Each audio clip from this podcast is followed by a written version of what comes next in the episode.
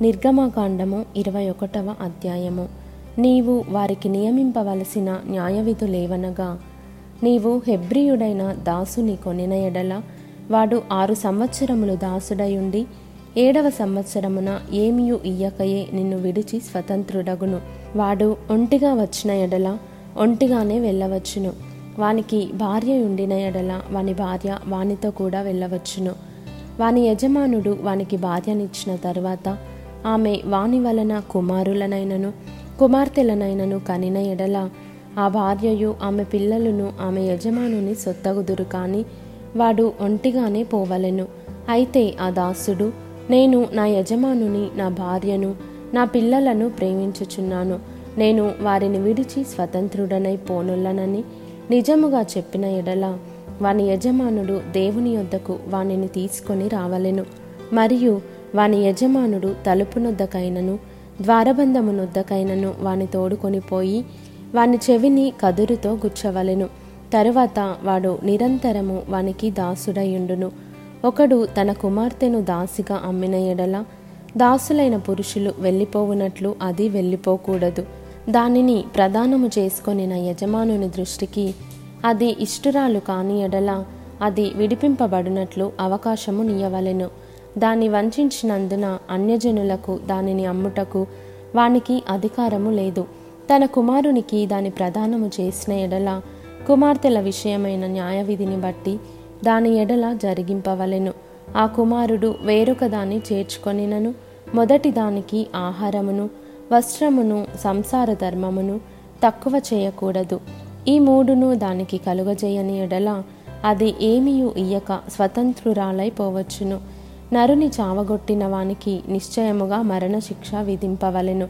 అయితే వాడు చంపవలెనని పొంచియుండకయే దైవికముగా వాని చేత ఆ హత్య జరిగిన ఎడల వాడు పారిపోగల యొక్క స్థలమును నీకు నిర్ణయించెదను. అయితే ఒకడు తన పొరుగువాని మీద దౌర్జన్యముగా వచ్చి కపటముగా చంపలేచిన ఎడల వాడు నా బలిపీఠమును ఆశ్రయించినను వాని లాగివేసి చంపవలెను. తన తండ్రినైనను తల్లినైనను కొట్టువాడు. నిశ్చయముగా మరణశిక్ష నొందును. ఒకడు నరుని దొంగిలించి అమ్మినను తన యొద్ద నుంచుకొనినను. వాడు నిశ్చయముగా మరణశిక్ష నొందును. తన తండ్రినైనను తల్లినైనను శపించువాడు. నిశ్చయముగా మరణశిక్ష నొందును.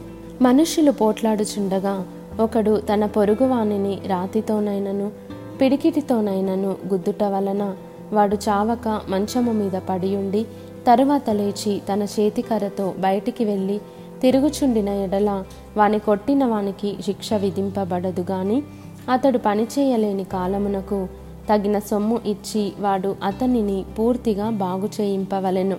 ఒకడు తన దాసుడైనను తన దాసి అయినను చచ్చినట్లు కర్రతో కొట్టిన ఎడల అతడు నిశ్చయముగా ప్రతిదండన నొందును. అయితే వాడు ఒకటి రెండు దినములు బ్రతికిన ఎడల ఆ ప్రతిదండన అతడు పొందడు. వాడు అతని సొమ్మే గదా. నరులు పోట్లాడుచుండగా గర్భవతి అయిన స్త్రీకి దెబ్బ తగిలి ఆమెకు గర్భపాతమే కాని మరి ఏ హానియు రాని ఎడల హాని చేసినవాడు ఆ స్త్రీ పెనిమిటి వాని మీద మోపిన నష్టమును అచ్చుకొనవలెను. న్యాయాధిపతులు తీర్మానించినట్లు దాన్ని చెల్లింపవలెను.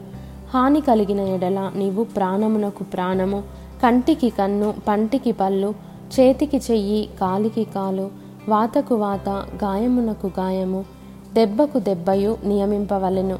ఒకడు తన దాసుని కన్నైనను తన దాసి కన్నైనను పోగొట్టిన ఎడల ఆ కంటి హానిని బట్టి వారిని స్వతంత్రునిగా పోనీయవలెను. వాడు తన దాసుని పల్లైనను తన దాసి పల్లైనను ఊడగొట్టిన ఎడల ఆ పంటి నిమిత్తము వారిని స్వతంత్రులుగా పోనీయవలెను.